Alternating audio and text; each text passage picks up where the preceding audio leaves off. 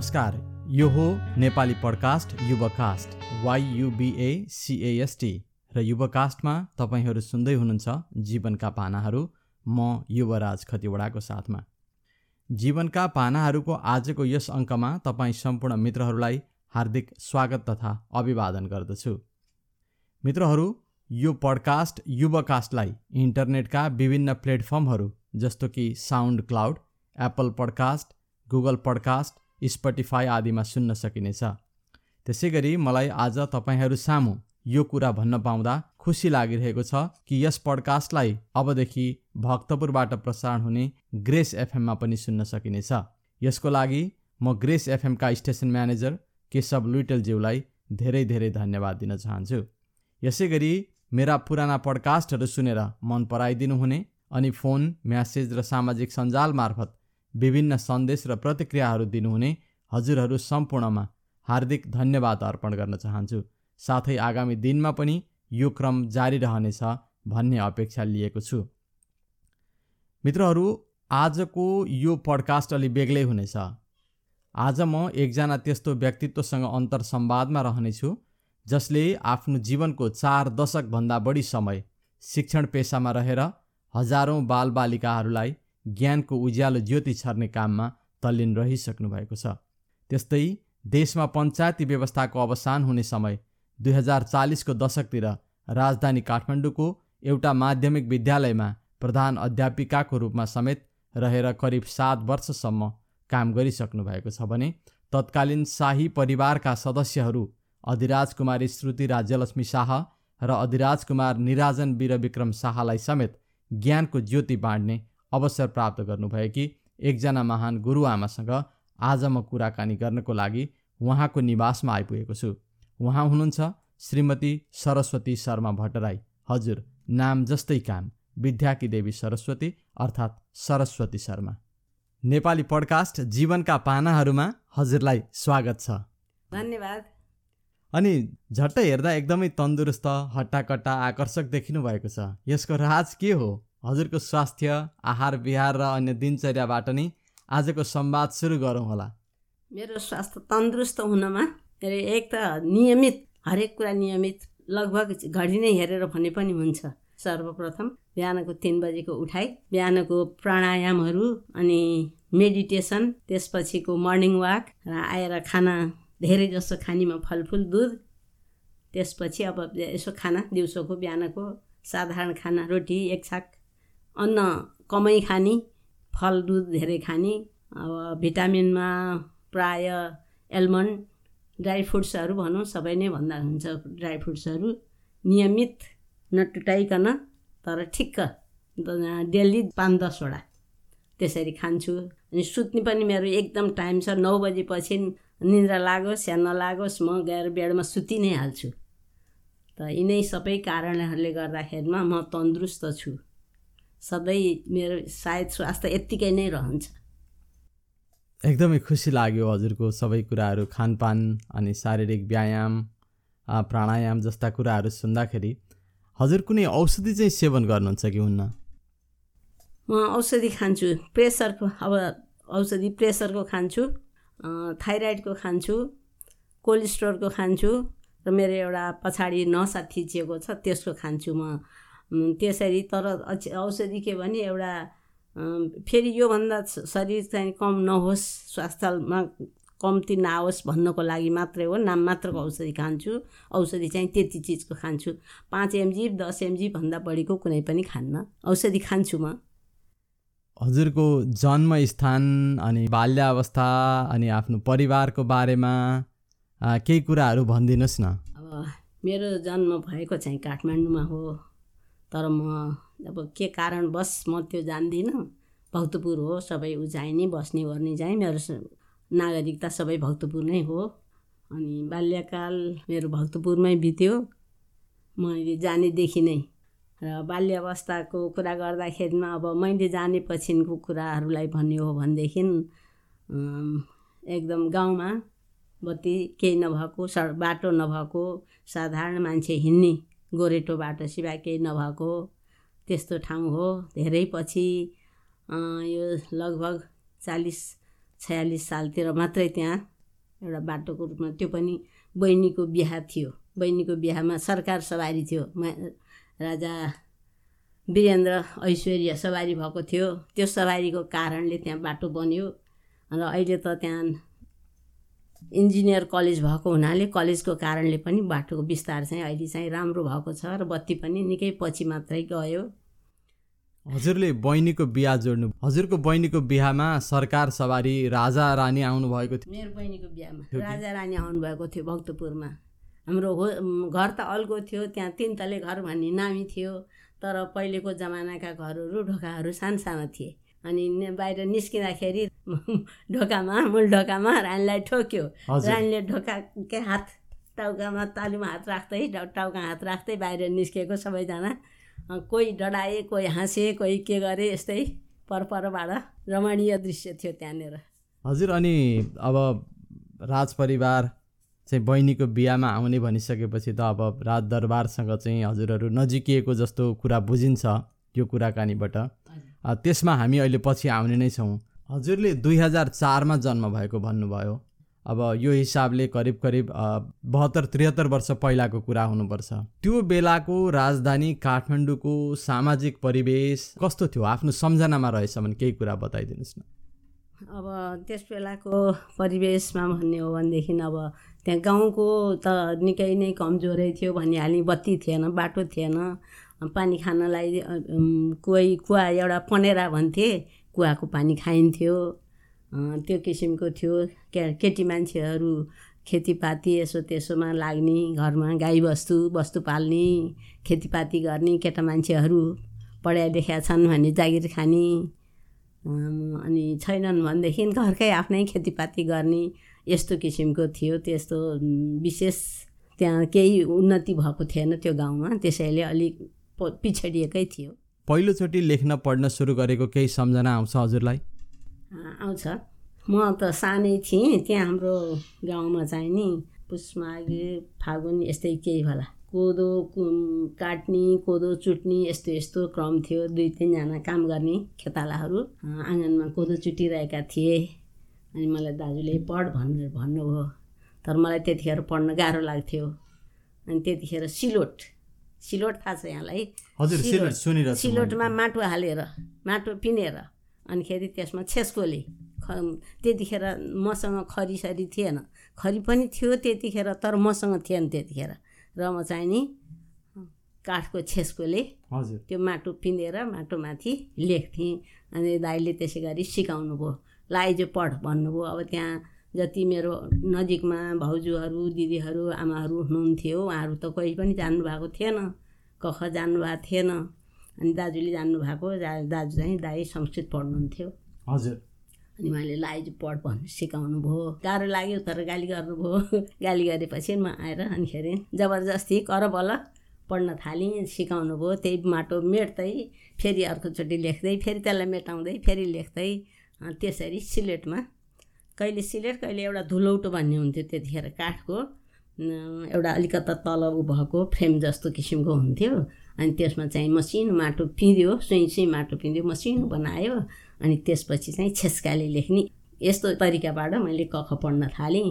कख चाहिँ मलाई अलिकता दिन लाग्यो तर त्यो दुई महिनामा मैले सबै कुरा खर्र पढ्न सक्ने भएँ। दुई महिनामा दुई महिनामा। धेरै छिटो।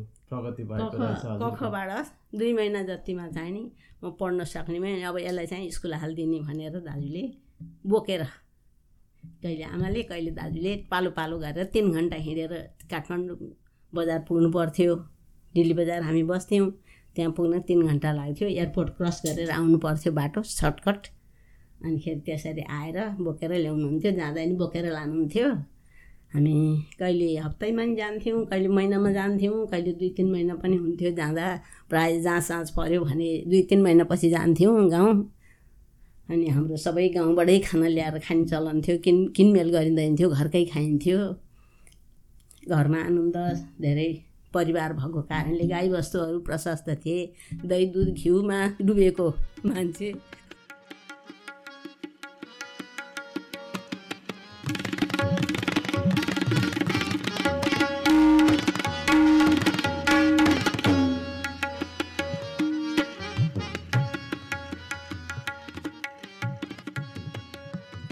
यसरी पढ्न सुरु गर्दाखेरि अब हजुरको उमेर चाहिँ कति थियो सम्झना गर्नुहुन्छ? म उमेरले यति नै भन्नु चाहिँ सक्दिनँ। मलाई त्यति लाग्छ त्यही बोकी बोकी हिँड्या हुनाले पाँच छ चार पाँच यस्तै कहीँ थियो होला भन्ने जस्तो लाग्छ। जे होस् अहिले बालबच्चाहरू सामान्यतया स्कुल जाने बेलाकै बेलाकै उमेर थियो भन्नुपर्छ त्यतिखेर होइन? अनि अब यसरी सुरु भएको धुलोबाट अब काठको धुलो भन्नुभयो सिलोट माटोको धुलो सिलोटहरूबाट सुरु भएको हजुरको शिक्षा पछिसम्म कहाँ कहाँ पुर्याएर चाहिँ हजुरले विश्राम लिनुभयो त पढ्ने काम? मैले विश्राम चाहिँ नि डिग्री गरेपछि अनिखेरि विश्राम लिएँ। डिग्री एउटा विषयमा गर्नुभयो कि एकभन्दा बढीमा गर्नुभयो? डिग्री मैले विषय चाहिँ दुईवटा पढ्यो। एउटा नेपाली र एउटा संस्कृत दुईवटा विषयमा गरेँ। संस्कृत विषयमा पनि डिग्री हासिल गर्नुभएको छ। नेपाली विषयमा पनि डिग्री हासिल। गर्नु अनि अब के कुरा गरौँ भने तत्कालीन समयमा नेपालको शिक्षा प्रणाली होइन समाजले शिक्षालाई तत्कालीन समयमा कुन रूपमा हेरेको थियो जस्तो लाग्छ हजुरलाई? अनि त्यतिखेर नेपाल महिला वर्गको शिक्षामा पहुँच कस्तो थियो? त्यो बेलामा जन्मे पनि आफू हजुर चाहिँ पढ्ने कुरामा सिङ्गो महिला समुदायभन्दा भिन्नै अपवाद हुनुभयो जस्तो लाग्यो होइन। आफूलाई के कुराले पढ्न प्रेरित गरिरह्यो जस्तो लाग्छ? मलाई गाउँ हुँदाखेरि त केहीले प्रेरित गरेका थिएन किनभने मे मसँगैका मभन्दा अलि ठुला। मसँगैका चाहिँ नि कम थिएनन्। म सबैभन्दा सानो थिएँ ग्रुपमा। पाँच सातजना थियौँ त्यहाँ गाउँका दिदीबहिनीहरू। त्यसमध्ये सबैभन्दा सानो म थिएँ। अनि सबैजना खेल्ने डुल्ने हिँड्ने मलाई नि खेल्नै मन लाग्थ्यो। पढ्न त्यति ऊ लाग्दैन थियो। जब पहिलोपटक काठमाडौँ लिएर आउनुभयो आमा दाइले त्यतिखेर चाहिँ नि मैले झ्यालबाट रोडमै थियो कोठा। अनिखेरि रोडमा चाहिँ नि पद्मकन्या स्कुल रहेछ। पछि आफू गएपछि थाहा पाएँ मैले। त्यहाँबाट आउँदा रे जाँदा रहेछन् टन्न क अँगालाभरि किताब ब्याग थिएन त्यतिखेर।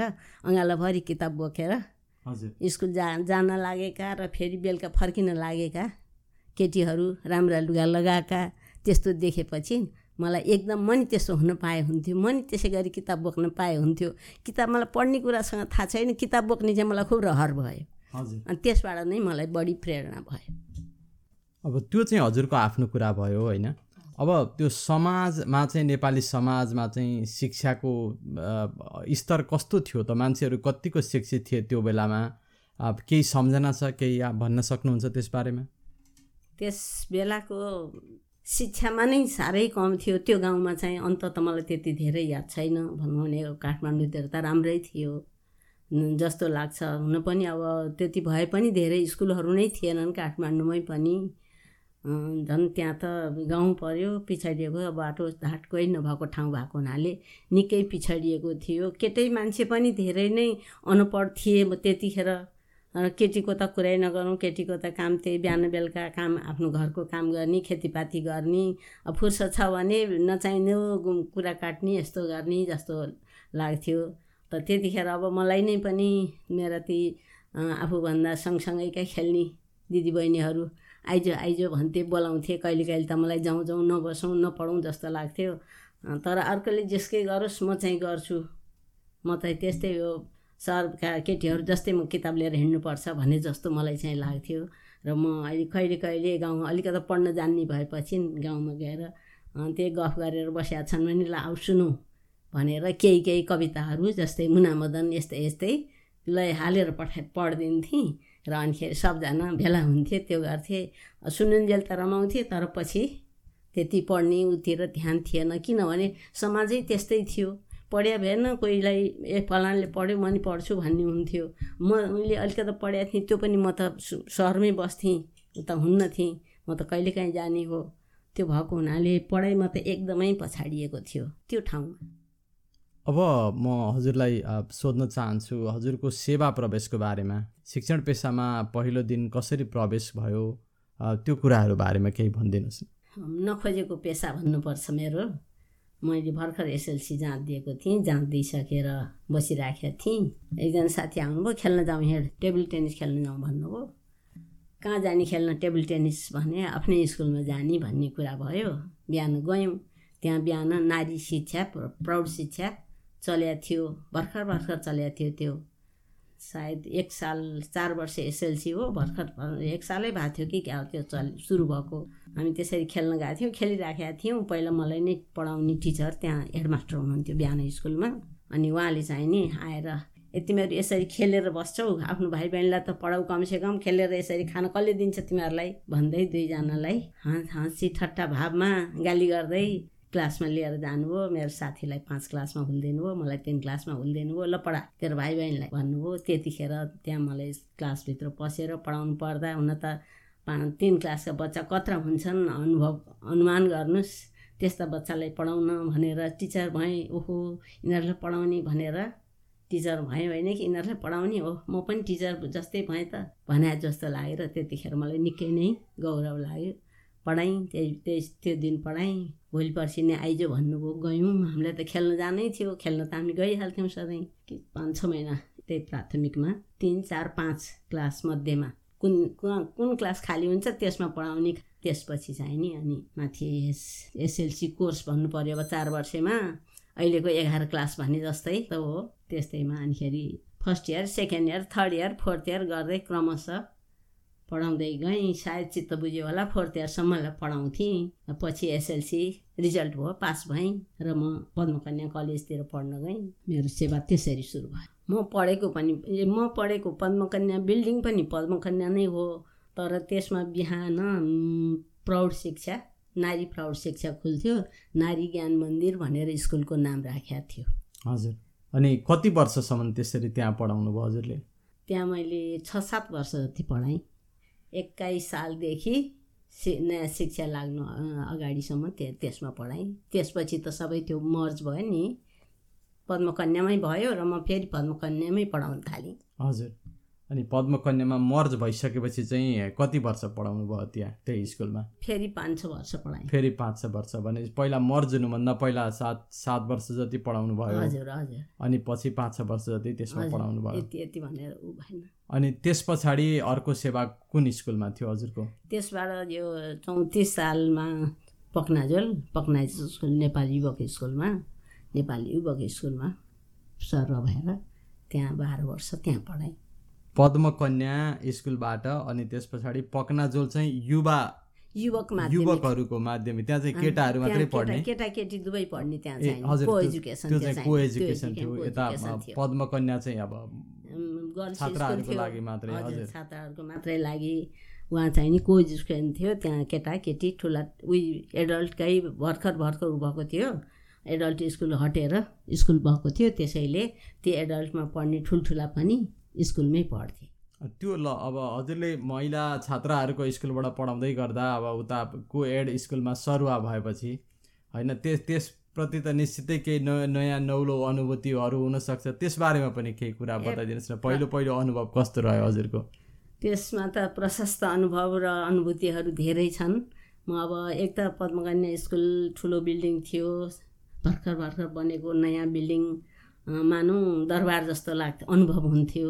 फेरि आफू पढेको यसै पनि माया ममता र फेरि आफूले पढाएको त्यसै पनि माया ममता त्यहाँबाट उहाँ जाँदाखेरि चाहिँ त्यो चाहिँ एउटा सरकारी उसमा घरमा राखिएको रहेछ पुरानो घर कोत कम्पु कोत भन्थे त्यसलाई। त्यो कोतमा रहेछ अनि त्यो ग्राउन्ड त एकदमै ठुलो थियो छ नै धेरै ठुलो छ। तर घर भने पुरानो घर रहेछ पुरानो घरमा क्लासहरू विद्यार्थीहरू ठुल्ठुला अचेल अचेलको उसमा भन्ने हो भने बुवा भन्नै सुहाउने त्यस्ता विद्यार्थीहरू। एकदम पाका उमेरका पाका उमेरका धेरै उमेरका आफूभन्दा डबल तेवर उमेरकै विद्यार्थीहरू। हजुर। अनि फेरि आफ्नो कद सानो त्यहाँ त यति ठुल्ठुला के धारी जुङ्गा भका यत्र त्यस्ता अर्कोतिर फेरि मेरो कुरा के पऱ्यो त भनेदेखि म पद्मकन्यामा एजुकेसन र नेपाली पढाउँथेँ। हजुर। त्यहाँ मलाई जोग्राफी पढाउनु पर्यो नेपाली र जोग्राफी। भूगोल पढाउनु पर्यो। हजुर। हजुर र त्यो त्यो अनुभव सुनाउनुहोस् न। अब त्यसमा चाहिँ नि मलाई निकै नै अप्ठ्यारो केही गाह्रो केही सबभन्दा पहिला त विद्यार्थी देख्दै मलाई अलिकता मुटु ढुक्क भएर आयो। अब के भन्ने हुन् यिनीहरूले के गर्ने हुन्? मैले केटा मान्छेले त पढाएकै छैन। केटी मान्छेलाई मात्रै पढाएको छ भनेर मलाई अलिकता डर लाग्यो। गएँ। पहिला मलाई बिल्डिङले नै साह्रै रुनु मन लाग्यो। बिहा गरेर गएको केटीहरूलाई अर्का घरमा जाँदा हुन्छ भन्थे त्यस्तै भयो मलाई। तपाईँ अहिले सुन्दै हुनुहुन्छ जीवनका पानाहरू युवराजको साथमा।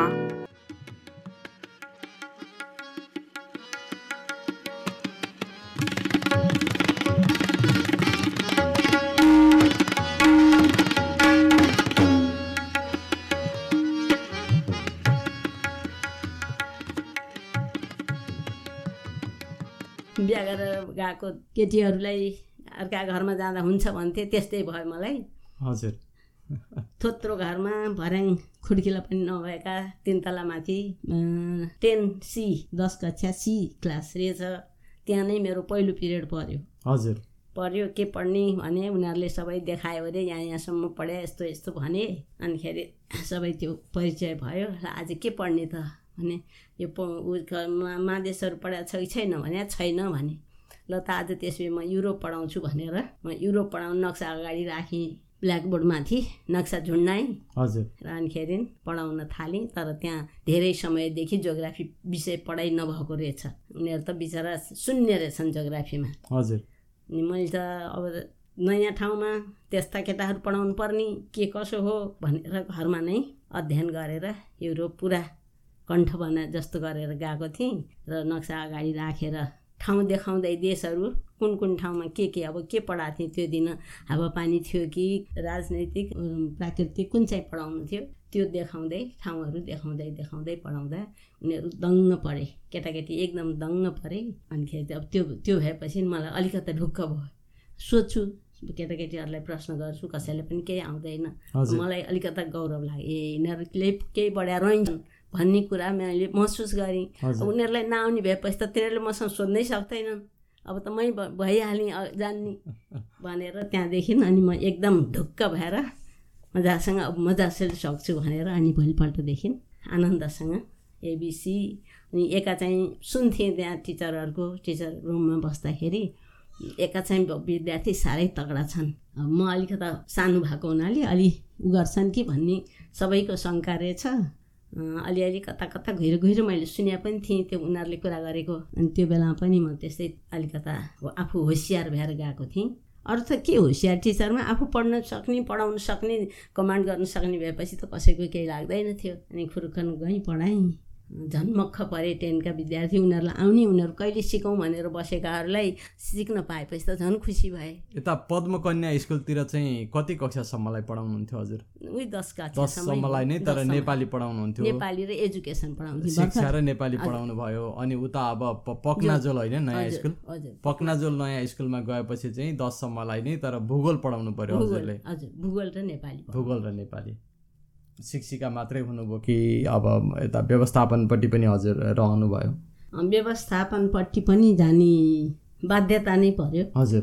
त्यहाँ त्यो स्कुल चाहिँ नि के भने अब त्यत्रो ठुलो स्कुल भएर त्यत्रो विद्यार्थी भएर पनि आर्थिक क्राइसिस रहेछ त्यहाँ म जाँदाखेरि। हजुर। पहिले पहिले त थाहा भएन। अनि दुई तिन महिना एक वर्ष जस्तो हुँदाखेरि तलब नआउने महिनामा तलब नदिने। अब एक अर्को महिना अर्को महिना हुने अहिले महिनाको यो महिनाको तलब लिन अर्को दुई महिनापछि हुने। त्यो पनि कहिले आधी तलब मात्रै दिने यो महिनाको आधी अरू त बाँकीको बाँकी। अनि के के भन्दाखेरि सबै टिचरहरू उठेर ल यसरी यत्रो विद्यार्थी छन् किन हामीले तलब नपाउने? आखिर आर्थिक सहायता पनि आइरहेको छ भन्ने ल आन्दोलन गर्ने भन्ने क्रम भयो। हजुर। त्यहाँ आन्दोलन गरेँ अनि आन्दोलनमा अब जिल्ला शिक्षा इस क्लास नलिएर सबै शिक्षक जम्मा भएर तिनजना प्रशासक बाहेक अरू सबै शिक्षक जिल्ला शिक्षा गएर कम्प्लेन गरेर गएँ। उताबाट आएँ हेरेँ सबै कुरा गरेँ। अब के के भयो उनीहरूको बिचमा त्यो केही पनि थाहा छैन। अनि हुँदै हुँदै त्यसरी तिन चार महिना बित्यो। तिन चार महिना बित्यो। अनिखेरि पछि चाहिँ नि उनीहरू तिनजनालाई सरुवा गरेँ। अनि हाम्रो ग्रुप मध्येबाट एकजना सिनियर सिनियर भन्नाले त्यहाँ पढाएको सिनियर होइन हाम्रो एजुकेसनमा सिनियर। हजुर। अनि उहाँ हुनुहुन्थ्यो। राममणि धिताल भन्ने सर हुनुहुन्थ्यो एकजना। हजुर। अनि उहाँ हुनुभयो पहिला त्यहीँकै हुनुभयो। त्यहीँको हुनुभयो उहाँलाई खोइ अब त्यहीँ टोलको स्कुलको ढोका अगाडि उहाँको घर थियो। हजुर। उहाँ नै हुनुभयो उहाँलाई उहाँ प्रिन्सिपल हुनुभयो। उहाँ प्रिन्सिपल बन बनाइयो भनौँ न हजुर। ग्रुपले। हजुर। बनाइयो हुनुभयो द दुई चार महिना छ महिना गर्नुभयो। म गर्दिनँ भनेर छोड्नुभयो उहाँले आफू खुसी। हजुर। छोड्नुभयो स्कुल छोडे आइन कि? पद छोड्नुभयो। अब प्रिन्सिपलको पद पदबाट छोड्नुभयो। अब टिचर मात्रै रहने भन्नुभयो। त्यसपछि राममणि धिताल हुनुभयो। अनि उहाँ चाहिँ गरिराख्नु भएको थियो। उहाँको दुई तिन वर्ष कति भएको थियो। उहाँको आर्मीमा नाम निस्क्यो। हजुर। अनि उहाँ चाहिँ छोडेर जानुभयो। त्यसपछिको मै थिएँ। क्वालिफिकेसन भेट्ने माध्यमिकलाई अब तल्लोले भएन। हजुर। आइए बिए पास नगरे नभए बिए पास नगरिएसम्म त माथिको माध्यमिकको हुनु टिचर हुन नि पाइएन हेड हुन नि पाइएन। हजुर हजुर। त्यो भएको हुनाले मेरो चाहिँ डिग्री भइसकेको थियो। अरू कोही थिएनन्। मै थिएँ अब क्रममा मै थिएँ। अनि मै मलाई नै प्रिन्सिपल दियो बोर्डले। त्रिचालिस चौवालिस सालमा आएर हजुर अनि त्यसरी यस प्रकार अब पक्नाजोल स्कुलको चाहिँ प्रधान अध्यापिका हुनुभयो। अब त्रिचालिस चौवालिस भनेको त नेपालमा दुई हजार छयालिस सालमा पञ्चायती व्यवस्थाको अन्त्य भयो होइन? अब राजधानी काठमाडौँको एउटा महत्त्वपूर्ण सरकारी स्कुल। मुटु हजुर मुटु। अब व्यवस्था परिवर्तन हुने बेलामा निश्चितै रूपमा विद्यार्थीहरूमा पनि त्यो त्यसको त प्रभाव पर्छ आन्दोलन जुलुस अनि त्यो वरिपरिको समाज पनि त्यस्तै भयो। सरकारी स्कुलमा त निश्चितै रूपमा अब यो आन्दोलनको त मुख्य भूमिका हुन्छ। यसलाई कसरी ह्यान्डल गर्नु पर्यो हजुरले पढाउने कुरादेखि बाहेक अरू कुराहरूमा पनि धेरै कुराहरू सम्झौता गर्नु पर्यो कि केही? त्यो बारेमा पनि केही भनिदिनुहोस् न। सम्झौता त प्रशस्तै गर्नु पर्यो नि। अब त्यहाँ अरू बाहिरको त परको त कुरै छाडिदिउँ टोलकै केटाहरू पनि आउँथे। अनेक बेन्डर मचाउन आउँथे। हजुर। क्लासमा विद्यार्थीहरूलाई भड्काउँथे। अनेक गर ह्यान्डल त गर्नै पर्यो। अब कि छोड्नु पर्यो के गर्नु पर्यो? सबैतिरको परिस्थिति वातावरणै त्यस्तै छ। तर केटाकेटी चाहिँ नि अलि पहिलेदेखि नै अनुशासनमा राख्न सकेर हो वा केले भनौँ त्यति साह्रो आफ्नो चाहिँ केटाकेटी त्यस्तो गर्दैन थिए।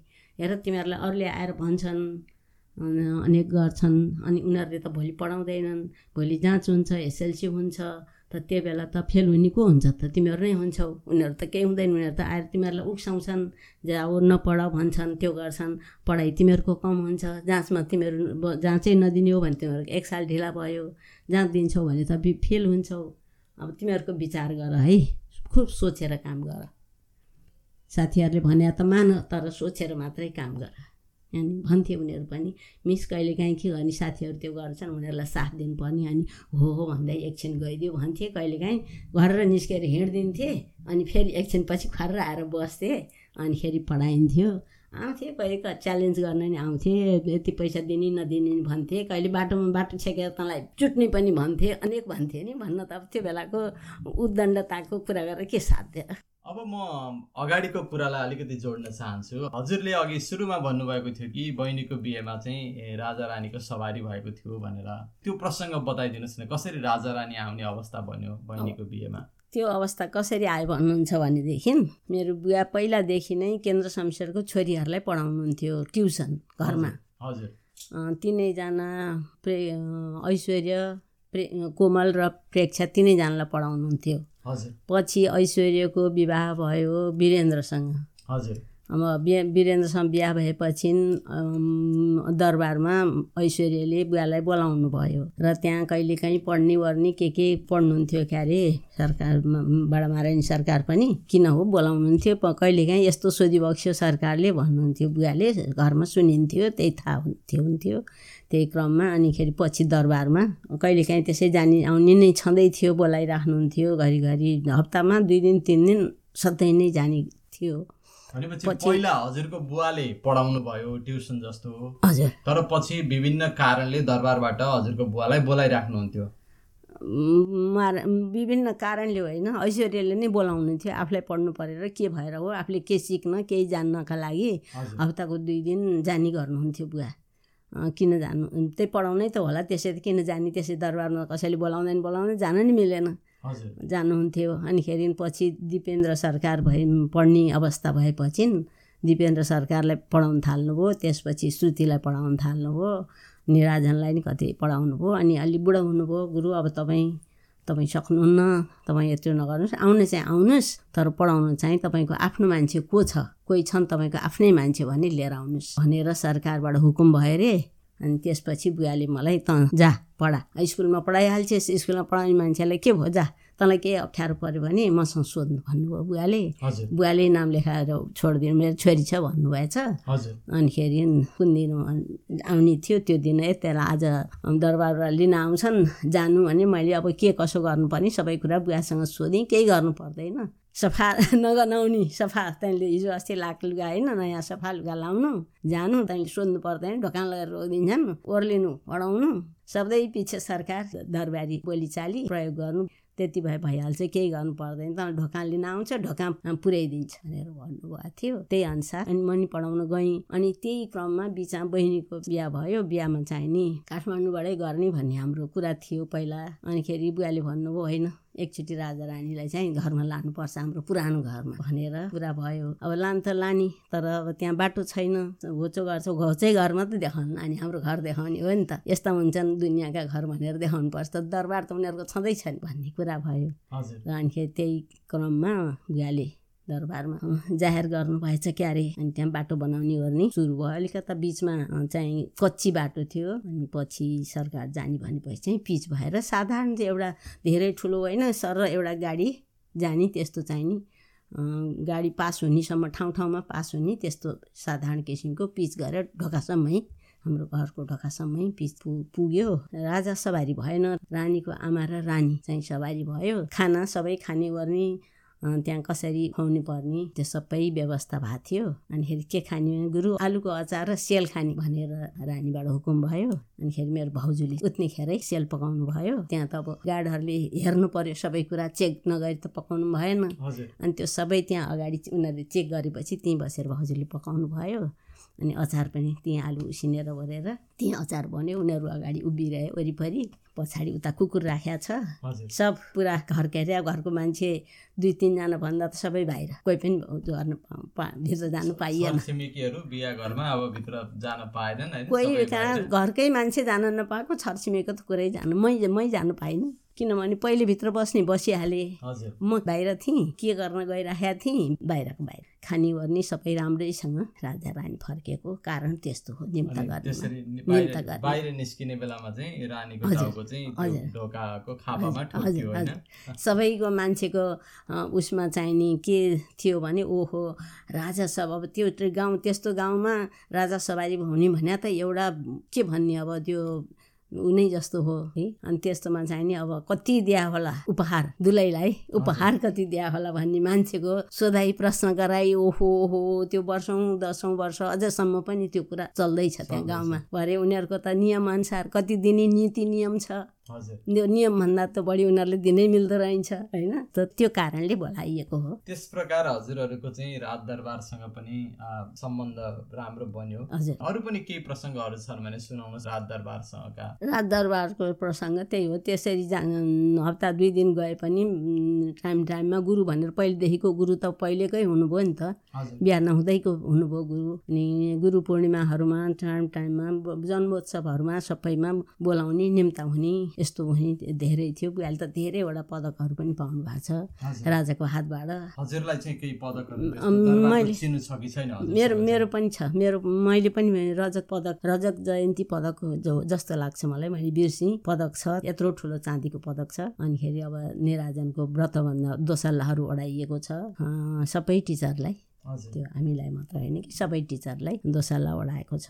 टाइम टाइममा यस्तै तिथि चाडबाडमा चाहिँ नि बोलाएर बोलाएर अथवा पठाउने बोलाउने भन्दा पनि पठाउने घर घरमा पठाइदिने चलन थियो। जस्तो गुरु पूर्णिमामा खानेकुराहरू मसलाहरू खानेकुराहरू टन्न किस्तीमा हालेर कोही एडिसी लिएर आउँथे एक किस्ती। बुवालाई त पहिलेदेखि नै आउँथ्यो पहिला केन्द्र शमशेरकैदेखि नै आउँथ्यो। अहिले दरबार भएपछि त झन् आउने नै भइहाल्यो। उता त तिनजनाको हुनुभयो दिपेन्द्र श्रुति निराजन अनि पछि बेची मलाई आउन थाल्यो। सूचना विभागबाट निस्केका पुस्तकहरू समय समयमा दिने गरेका थियो। धार्मिक ग्रन्थहरू किताबहरू भानुभक्ति रामायण दिएको छ मलाई। अनि कोमल गीता स्वस्थानी किताब अहिले पनि मसँग छन्। धेरै अनि एउटा के कर्मकाण्ड भन्ने चाहिँ यत्रो ठुलो भनौँ डिक्सनरी जत्रो ठुलो छ। रानीले लेखेका कविताहरूमा नि बुवाले कति ठाउँमा रानीले अम, सोधिबक्सिन्थ्यो अरे। गुरु यो मैले यसरी लेखेँ यसमा मेरो भाव यस्तो हो यो लेख्नको भाव यस्तो हो। त्यो मेरो भाव अनुसार यहाँ यो कुरा ठिक भयो कि भएन यहाँ छन्द छन्दहरू त्यस्तो मिल्यो कि मिलेन हेरिदिनु पर्यो करेक्सन गरिदिनुहोस् भन्नुहुन्थ्यो अरे। रानीले भनेपछि रानीले। चाँदनी शाहका नामबाट क- चाँदनी शाहका त्यही तिनै गीतहरूमा। ती गीतहरूमा चाहिँ रानीले हजुरको बुवालाई कतिपय बेला करेक्सन गर्न करेक्सन। गर्नु भनिबक्सिन्थ्यो अरे अनिखेरि बुवाले गरिदिन्थे भन्नुहुन्थ्यो। अब त्यो कविता यो यो गीतमा भनेर बुवाले त भन्नुभएको थियो तर मैले अहिले बिर्सेँ। कुन कुन हो गीतहरूमा चाहिँ नि? हजुर। त्यो उसले ता तारादेवीले गाएका गीतहरूमा दुई तिनवटामा यसमा हेर यो शब्द यहाँ यस्तो थियो मैले यसरी भनिदिया हो यस्तो भएको हो भनेर बुवाले यसो त्यो गीत आएका बेलामा सुनेर हामीलाई भन्नुहुन्थ्यो बताउनुहुन्थ्यो। हजुर अब यसरी हजुरको अनुभव म सुन्न चाहन्छु होइन म सुनाउन चाहन्छु कि अब एउटा सामान्य नागरिक अ, बाट त्यसरी दरबारमा चाहिँ राजपरिवारका सदस्यहरूलाई पढाउन जाँदाखेरि उनीहरूले गर्ने सम्मानमा जस्तै एउटा हुन्छ नि रैतीबाट आएको भनेर चाहिँ अब त्यो उनीहरूले कस्तो सम्मान गर्थे आफूले भन्ने शब्द त अब सरकार भन्नु भनेर बुवाले भनेको कुरा हजुरले अघि नै भन्नुभयो। तर उनीहरूको बोलीचाली चाहिँ कस्तो हुन्थ्यो त्यहाँनिर? उनीहरूको बोलीचालीमा त्यही अब उनीहरूले जस्तो एउटा नागरिकलाई गर्नुपर्ने त्यही किसिमले हुन्थ्यो। साधारण हेलाको भाव हुँदैन थियो। राम्रो आदरको भावना गुरुको भावनाले गुरुलाई कसरी मान्नु पर्ने हो कसरी मानिन्छ त्यही किसिमले आउनुहोस् बस्नुहोस् गर्नुहोस् भन्ने नै यस्तै हुन्थ्यो। तपाईँ शब्दकै प्रयोग हुन्थ्यो। गरौँ यसरी तपाईँ नभनेर गरौँ यसो गरौँ त्यही पनि त्यति बोल्नै पर्दैन थियो अरूसँग सम्बन्ध हुँदैन थियो पढाउन जाँदा। सिर्फ एकजना विद्यार्थीसँग कि श्रुति कि निराजन अनिखेरि यहाँ सरकार राजभैबक्स्या हुन्छ गयो बस्यो अनिखेरि कहाँ पढाउने उहाँले किताब पल्टाइ बक्सिन्छ किताबमा चाहिँ नि यहाँनिर यस्तो हो यसो हो सरकार यो यस्तो भनेर बतायो। अब उहाँलाई सोध्नु छ भनेदेखि यसमा यस्तो के हुन्छ कसरी हुन्छ यसो भन्दा त त्यहाँ सम्बोधन गर्नै परेन। त्यो भएको हुनाले चाहिँ नि त्यस्तो विधि त तिमी तपाईँ प्र- शब्द प्रयोगै नभइकन नै मै मेरो समय सिद्धियो भनौँ न। हजुर। अब बुवाको अध्ययनको चर्चा गरियो बुवाको नाम चाहिँ उहाँको नाम हरिश्चन्द्र नेउपाने हो। उहाँको पढाइ बनारस युनिभर्सिटीबाट साहित्याचार्य गर्नुभएको हो। भाषानुवाद प्रकाश प्रकाशिनी समितिमा सबभन्दा पहिला सुरु गर्नुभएको हो। त्यो बेला पनि फाटफुट पढाउने त गर्नुहुन्थ्यो। त त्यो भाषानुवाद प्रकाशिनी समिति त्यो के के उ भयो शिक्षापट्टि दरबार कलेज एकैचोटि लाग्नुभयो दरबार। त्यसपछि चाहिँ नि अनि दरबार कलेज पनि यता सर्यो के के भयो त्यतिखेरको मैले त्यो घटना बिर्सेँ। अनिखेरि सायद त्यस टाढा पनि भएको थियो। अनि पछि सरस्वती कलेज नेसनल कलेज त्रिचन्द्रमा नि पढाउनुहुन्थ्यो। त्यो लास्टमा उहाँले अवकाश चाहिँ नि वाल्मिकी क्याम्पसबाट लिनुभयो। यो हो नेपाली पडकास्ट युवकास्ट वाइयुबिए सिएएसटी र युवकास्टमा तपाईँहरू सुन्दै हुनुहुन्छ जीवनका पानाहरू। म युवराज खतिवडाको साथमा। अब यसरी धुलो माटोबाट सुरु भएको पढाइ चाहिँ एउटा प्रधान अध्यापिका हुँदै राजदरबारमा चाहिँ तत्कालीन अधिराज कुमार र अधिराज कुमारी ए, लाई पनि पढाउनु भयो हजुरले। भनेपछि के लाग्छ हजुरलाई यसो जीवनतिर पछाडितिर विगततिर फर्केर हेर्दाखेरि जीवन के रहेछ? कसरी मूल्याङ्कन गर्नुभएको छ हजुरले? जीवन चाहिँ नि एउटा सङ्घर्षशील जीवन हो। जीवनमा यस्ता सङ्घर्षहरू परेनन् भने केही अगाडि बढ्न सकिँदैन। अगाडि त खासै केही बढ्न सकिया छैन। बढिएन पनि। बिचैमा रोकिहालियो। तर के भने यस्ता उसमा हडबडाएर आत्तिएर दुःख मानेर अल्छी गरेर होस् भन्ने छोड्नु हुँदैन। अगाडि बढी नै रहनुपर्छ। अग्रसर भइरहेपछि एक दिन केही न केही चाहिँ नि केही नभयो भने भगवान्ले दिनुहुन्छ भन्नेतिर मलाई चाहिँ त्यस्तै नै लाग्छ। कुनै किसिमको समस्या चाहिँ नि पर्छ तर समस्या टरेर जान्छ। समस्यासँग डराउनु हुँदैन। समस्यालाई सङ्घर्ष गर्दै अगाडि बढ्नुपर्छ भन्ने मलाई लाग्छ। अध्यापनमा जति पनि समय दिनुभयो स्कुलको व्यवस्थापनमा रहेर पनि हेर्नुभयो। एकजना महिला भएको नाताले यस्तो लाग्दैन हजुरलाई कि यो महिला भएको कारणले मैले यो काम चाहिँ सजिलैसँग सम्पन्न गर्न सकेँ। यदि महिला थिइनँ भनेदेखि चाहिँ कोही मेरो ठाउँमा कोही पुरुष हुन्थ्यो भनेदेखि चाहिँ निकै मुस्किल हुन्थ्यो भन्ने अथवा त्यसको ठ्याक्कै उल्टो त्यस्तो लाग्दैन। केही थियो त सुनाउन मिल्ने कुराहरू? त्यस्ता कुराहरू त भइहाल्छ नि जति पनि हुन्छ नि हेर्नु हरेक कुरामा दोहोरो दुई पक्ष हुन्छ होइन? अब कुनै पक्षमा हुनसक्छ कुनै बेला पुरुष भइदिएको भए राम्रो पनि हुन्थ्यो होला। तर जहाँसम्म मलाई लाग्छ त्यो आन्दोलनको समय भएको हुनाले पुरुष भएको भन्दा महिला भएकोमा नै धेरै कल्याण भएको जस्तो मलाई लाग्छ। किनभनेदेखि पुरुषमा त कुस भनौँ लापा खेल्ने कुस्ती खेल्ने अन्य गर्ने मनपरी बोल्ने मनपरी गरेर हिँड्ने पनि हुन्छ। तर केटी मान्छेलाई मुखले भनिहाले पनि कामले गर्न त मान्छेलाई गाह्रै हुन्छ। हजुर। परिस्थिति ऊ अनुसार। अब त्यस्तै कोही हरामै त्यस्तोसँग त कसको के लाग्छ? तर केटा केटी मान्छे भएर नै धेरै राम्रो भयो जस्तो लाग्छ। अब दौडधुप गर्ने ओर्ने कुरामा अब जस्तै मैले भने त्यो स्कुलमा एकदम आर्थिक समस्या थियो। घरिघरि मन्त्रालय धाउनु पर्थ्यो तलब लिन मन्त्रालय धाउनु पर्थ्यो। पछि भएपछि मैले त्यो मेरो मेरै उसमा भन्नु पऱ्यो त्यो चाहिँ नि पर्सेन्टेज एकदम राम्रो ल्याएर पुरा आउने किसिमबाट मजाले महिनै पछि तलब दिन सक्ने भए बनाएर छोडिएँ। अब त्यो राम्रो पर्सेन्ट ल्याएर जे होस् स्कुललाई चाहिँ नि आफ्नै उसमा उभिन सक्ने बनाएर बन बनाएको थियो म जान म मैले छोड्दाखेरि। मैले बनाएँ त के भनौँ बनाउने त भगवान् हुनुहुन्छ। मैले त एउटा प्रयास मात्रै गर्ने हो। सब गर्ने त आर्थिक हुन्छ। रूपमा स्कुललाई चाहिँ सबल बनाउने काम सबल भयो। बनाउने काम मैले गरेर छोडेको थिएँ। अब त्यस बेला मन्त्रालय धाइरहनु पर्थ्यो। होइन केटा मान्छे भए धेरै सजिलो हुन्थ्यो होला। अब म त हिँडेर पक्नाजलबाट तर नजिकै पर्थ्यो पक्नाजलबाट केशर महल। धाउँदा धाउँदा घरि कता घरि कता घरि कता मन्त्रालय घरि कहाँ गएर भिक्षा मागे चाहिँ टिचरलाई खुवाउन त तलब दिनलाई त्यसरी गर्नु पर्थ्यो। एक दुई वर्ष त्यसो गरेपछि राम्रो पर्सेन्टेज ल्याएर अनिखेरि त्यो गरेँ। अब त्यही क्रममा यो छयालिसकै उसमा के भने विद्यार्थीहरू उद्दङ्ग निस्केर हिँडे। त्यो त्यही क्रममा जेपीमा पढ्ने चारजना विद्यार्थीलाई निकालिएछ स्कुलबाट। जेपी भनेको? जेपी स्कुलबाट। त जेपी स्कुल कस्तो हो भन्नु छ आन्दोलनकै प्रसङ्गमा उनीहरूले राजनीति गरे स्कुलभित्र भनेर चारजना विद्यार्थीलाई निकालियो। अब निकालिएछ त्यहाँ। निकालिए त मलाई के थाहा निकालियो होइन निकालिएछ निकालिएछ अब तिनीहरूलाई भर्ना हुन कहीँ दिएर रहन्छ। किनभने बदमास भनेर। अब एउटा स्कुलमा बदमासी गरे त अन्त पनि गर्छन्। भन्ने हिसाबले त्यो गरे रहेछ र त्यसमध्येमा त्यहाँ जेपीको एकजना एकाउन्ट पढाउने टिचरलाई मैले म मेरो घर नजिकै थियो उहाँको बस्ने पनि डेढा अनि मैले हामी कहाँ नि पार्ट टाइम पढाइदिनु नि त भनेर रिक्वेस्ट गरेको थिएँ। हुन्छ भनेर। त्यही त हो नि तलब दिनु मुस्किल थियो। साथीभाइ गुहारेर दिनको एक पिरियड आएर उहाँले पढाइदिनुहुन्थ्यो जेपीको टिचरले अनिखेरि उहाँले नै साथीले अब मैले भने उहाँले मानेर आएर पढाइदिइराख्नु भएको छ। उहाँले भन्नुभयो म्याडम यस्तो यस्तो पऱ्यो एकदम राम्रा छन् केटाहरू। सही कुरा गर्दा निकाले हो स्कुलबाट। त्यो नराम्रो छैनन्। उनीहरूले केही यहाँ तलमाथि गऱ्यो भने म जिम्मे जिम्मेवार म छु। यिनीहरूलाई भर्ना लिइदिनुहोस् भन्नुभयो ल भने मैले लिइदिएँ भर्ना हेर्नुहोस्। हजुर। भर्ना लिइदिएँ। त्यसमध्ये एकजना त साह्रै राम्रो। तपाईँ जस्तै लाग्छ। यसो हेरेँ कि उही विद्यार्थी केदार नै हो जस्तो लाग्छ मलाई। चट्टतिकै बोलीसोली सबै उस्तै उस्तै लाग्छ। लिइदिएँ अब उनीहरू उनीहरू नि एसएलसी पास गरिहाले। सबै भयो। एक्जाम यति गुण मान्नुहुन्छ त्यो त्यो विद्यार्थी यति गुण मान्नुहुन्छ कि के भन्ने अब? मैले केही अब बिचरा एसएलसी दिने बेलाको मान्छे स्कुलबाट रेस्ट्रिक्टेड Restricted भएपछि त कति गाह्रो भयो नि त बिचरालाई। अब केटा भइदिए भए सायद त्यो पनि मिल्दैन थियो होला। होइन? कति आए फेरि उसलाई किन भर्ना गरे भनेर।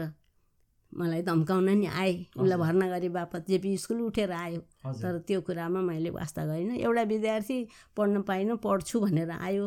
बदमासी गऱ्यो भने त्यसलाई निकाल्नु। मैले पनि जाने छ। म पनि निकाल्छु यहाँबाट बाँकी राख्दिनँ। अन्त निकाल्नु त म सक्दैन थिएँ होला निकाल्दैन थिएँ होला। तर भनी मैले त्यसो। निकालिदिन्छु। होइन भनेदेखि एउटा विद्यार्थीले पढ्छु भन्दाखेरि पढाउनु बस्या स्कुल खोलेर बस्या मान्छेले विद्यार्थी पढ्न आउँछु भन्दाखेरि पढाउँदिनँ म भर्ना गर्दिनँ भन्नु मैले सकिनँ गरिदिएँ भनी मैले त्यसै गरेर नारा लगाउँदै थिएँ। नाम लिएर यस्तो उस्तो भनेर नारा लगाउँथेँ। लगाइराख नारा तिमीहरूले के गर्छौ? नराम्रो काम गरेको छैन। कसैको कल्याण हुने काम गरे हो भनेर त्यस्तो त्यस्तो भएको थियो अब केटा र केटीमा। कहीँ कुनै पक्षमा केटी भएर धेरै सजिलो भयो। अब कुनै पक्षमा केटा भए पनि सजिलो हुन्थ्यो होला। त्यस्तो चाहिँ केही केही सम्झना मलाई? मलाई मलाई कुनै त्यस्तो अप्ठ्यारो भए जस्तो चाहिँ फिलिङ भएन। त्यो फिलिङ केमा हुन्थ्यो भने बाटा हिँड्दाखेरि कोही कोहीले अलिकता मुख छोड्थेँ। मुख छोड्दा चाहिँ अलिकता कता खिन्न लाग्थ्यो। अनि अर्को मनले म के विचार गर्थेँ भने कौवाले का के ऊ भयो भन्दैमा पछि लाग्नु त हुँदैन। त्यसले जेसकै भन्नुहोस् म जब ठिक छु भने त्यसले भनेर के भयो? जस्तो आफ्नो मनले आफैलाई सम्हाल्दै म हिँड्थेँ सुन्या नसुने गऱ्यो हिँड्यो। त्यस्तो त्यस्तो बेलामा चाहिँ अलिकता नमजा लाग्थ्यो।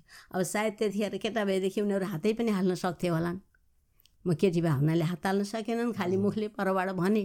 अब अहिले पनि कस्तो छ भने हाम्रो महिलाहरूले चाहिँ घर छोडेर बाहिर अफिसको काम गर्नु पर्यो भने पनि घरभित्रको पकाउने खुवाउने अनि घरभित्रको सरसफाइ आफ्ना बालबालिकाहरू छन् भने तिनीहरूको हेरचाह सबै कुरा भ्याएर अथवा फुर्सदको समयलाई त्यो काम साँचेर गर्नुपर्ने हुन्छ। अहिलेको अवस्था पनि त्यो छ। हजुरले कसरी भ्याउनु भयो सबै कुराहरू घर परिवार जागिरको यो सामञ्जस्यता कसरी मिलाउन सक्नु यसमा एउटा कुरा चाहिँ म भन्छु मन हो। मनले म गर्छु भनेर आँटिसकेपछि त्यो खोइ के गरेर कसले मिलाउँछ माथि भगवानै होला मिलाउने सब मिल्दो रहेछ। अब म पढाउँथेँ पनि पढ्थेँ पनि घर पनि हेर्थेँ पकाउँथेँ पनि खुवाउँथेँ पनि भाँडा पनि माझ्थेँ पछि पछि मैले अलि नभ्याएपछि बहिनीहरू यसो सहयोगको लागि बहिनीहरू राखेँ। तर त्यसरी राखिनँ कि मैले पढाउने छोरीको भावमा राखेँ। अहिले पनि छोरी नै भन्दैछु म। म छोरीकै भावनाले छोरी भनेर बोलाउँछु तिनीहरूलाई लगेर गिफ्ट दिन्छु र पढाइ पनि एउटी एसएलसी गरेर बिहा गरी अब त्यसलाई मैले केही गर्न सकिनँ। उसले बिहा गरेर जान्छु भने चाहिँ के गर्ने? अर्कीलाई बाह्र क्लास पास गरी अब मलाई बाध्य भएर यता आउनु पऱ्यो र मैले बिहा गरिदिएँ। अब त्यहाँभन्दा अब के के गरौँ अरू?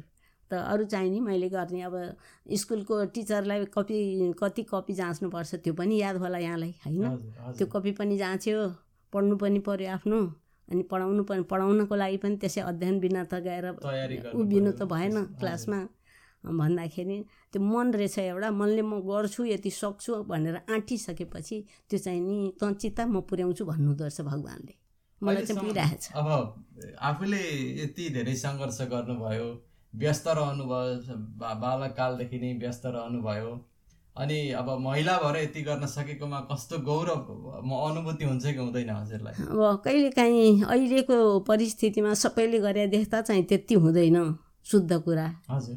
तर पहिले पहिले चाहिँ मलाई अलिकता लाग्थ्यो। म एकदम सुखी कहिलेकाहीँ हाम्रो साथीभाइ कुराकानी हुन्थ्यो। कसै कसैले भन्नुहुन्थ्यो। एकजना साथी हुनुहुन्थ्यो। सोलुमा जन्मिनु भएको रहेछ। हामी सँगै पढाउँथ्यौँ।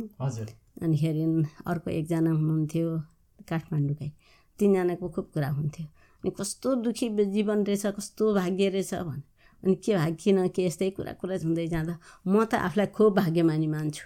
अब यत्रो गर्न सकिया छ गरिया छ सबैको अगाडि जागिर खानेमा पनि केटाहरू त्यही सर हामी टिचरसँग दाँच्छौँ केटा। मान्छेसँग। उहाँ सर पनि त्यही प्र- विषय पढाउनुहुन्छ हामी पनि त्यही विषय पढाउँछौँ। हामी घर सर सर घरमा गएर उपरखोटी लाएर बस्नुहुन्छ होला हामी गएर भात पकाएर भाँडा माझेर तिनीहरूलाई खुवाएर बस्छौँ। भनेदेखि हामीमा के कमी छ र हामी किन दुःखी? म त एकदम सुखी मान्छु भन्थेँ म।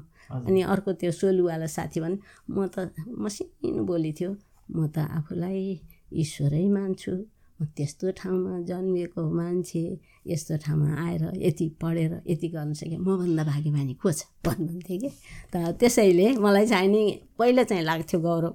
अहिले त म जस्ता मभन्दा कति माथि कति माथि पढ्ने केटीहरू छन् त्यसैले त्यति साह्रो। अथवा त्यो ऊ पनि मर्या नि हुनसक्छ। समय बित्यो नि त। हजुर। समयले गर्दा पनि त्यो भएको हुनसक्छ। अब जीवनप्रति कुनै गुनासो रहेको रहेन हजुरको। यस्तो गर्न पाएको भए चाहिँ हुन्थ्यो भनेर सोचेको तर आफूले पुरा गर्न नसकेको केही छ त्यस्तो कुराहरू अहिले सम्झिँदाखेरि? गुनासो चाहिँ त केही पनि छैन खासै। अब गुनासो भनौँ या आफ्नो इच्छा अपुरो अधुरो इच्छा भनौँ के भनौँ अब। एउटा विद्यावारिधि गर्ने इच्छा थियो। हजुर। त्यो गर्न सकिएन। सकिएन पनि होइन गरे भए सकिन्थ्यो होला। हजुर। भो अब छोडिदिउँ जस्तो लाग्यो। किनभनेदेखि कलेजसम्म पढाउने क्षमता भइगयो। हजुर।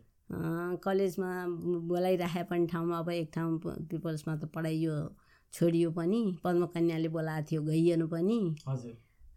त्यत्तिकै भयो अब पुगिहाल्यो। अब के जति गरे पनि त्यस्तै त हो नि। आखिर विद्यावारिधि गऱ्यो नि त्यहाँभन्दा माथि जाने ठाउँ छैन। र त्यति डिग्री गरे पनि त्यहाँभन्दा माथि जाने ठाउँ छैन भन्ने हिसाब लागेर अनि त्यत्तिकै छोडियो।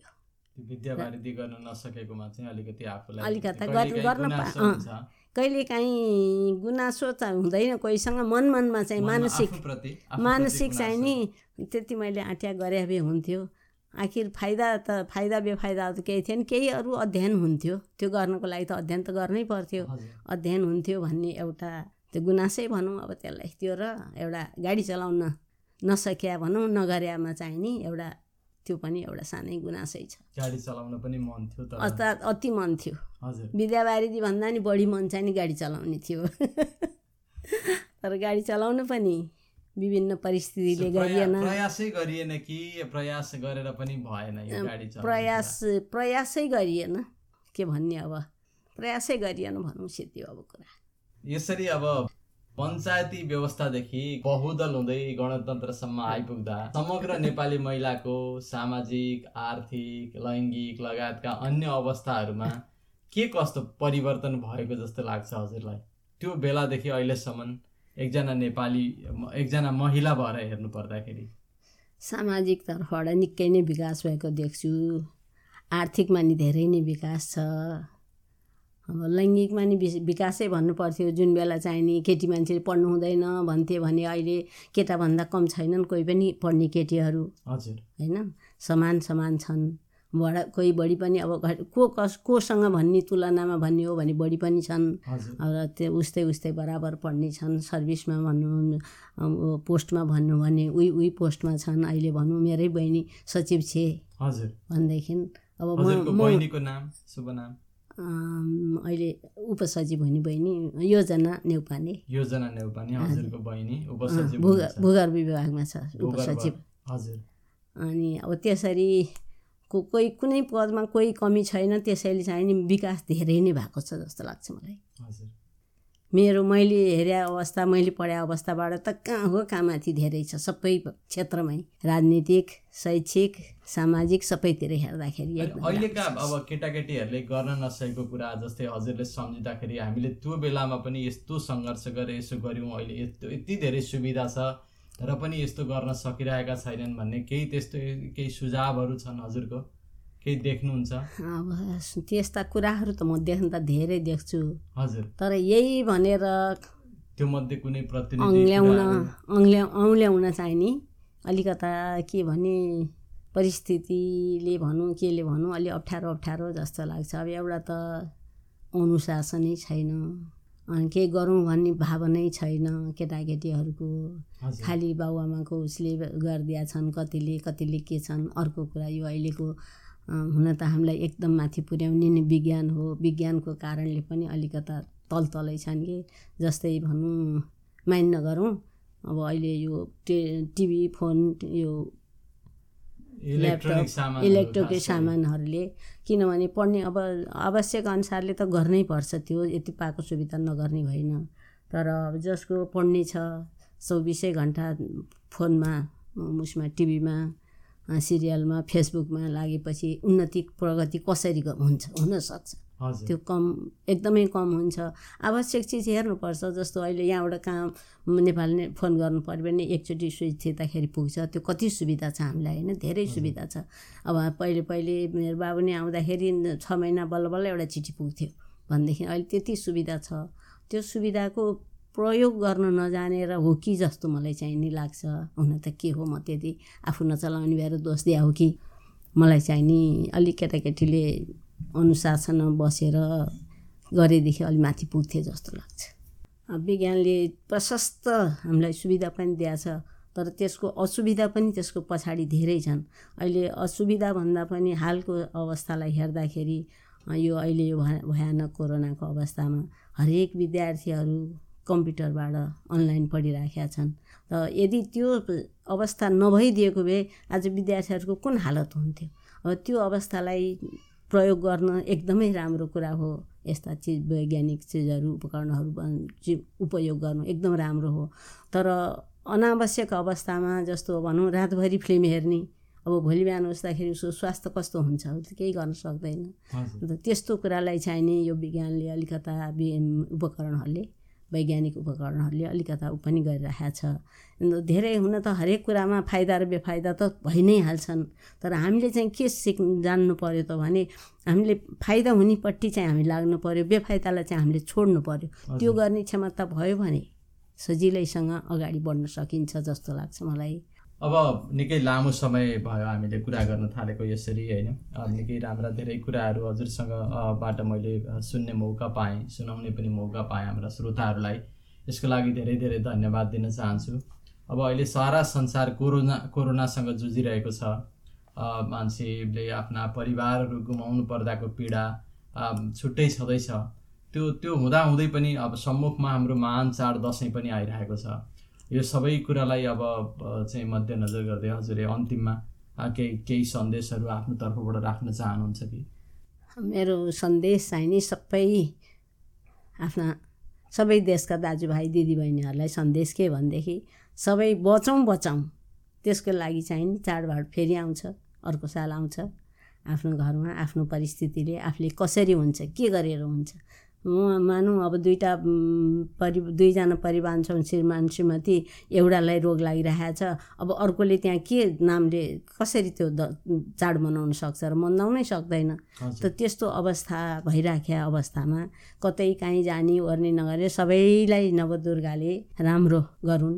सबै राम्रो होस् भन्ने र घरमा दुर्गा आह्वान गरेर आनन्दसँग भगवान्को नाम लिएर बस्ने आफ्नै घरबाट सबैलाई आशीर्वाद दिने आशीर्वाद लिने। अब लिनेसँग लिनु पनि पऱ्यो दिनेलाई दिनु पनि पऱ्यो त यसरी सबैलाई आशीर्वाद दिएर लिएर आनन्दसँग दसैँ मनाउनु मेरो शुभकामना त्यही नै होस् सबैका लागि। र म पनि सायद त्यसै गर्छु होला। हजुर अब यो अमूल्य समयको लागि हजुरलाई धेरै धेरै धन्यवाद दिन चाहन्छु। धन्यवाद यहाँलाई पनि धन्यवाद दिन चाहन्छु। यहाँको लागि सदा सदा शुभभावना शुभकामनाको लागि म भगवान्सँग प्रार्थना गर्छु। म त केही पनि होइन भगवान् हुनुहुन्छ जे गर्ने यो गराउनु भएको भगवान्ले नै हामीलाई। आइज गर गर ल त गर भनेर तपाईँलाई धारणा दि प्रेरणा दिनुभयो तपाईँले मलाई तान्नुभयो। अब मैले अरूलाई तान्छु कि अथवा के गर्छु थाहा छैन। धन्यवाद।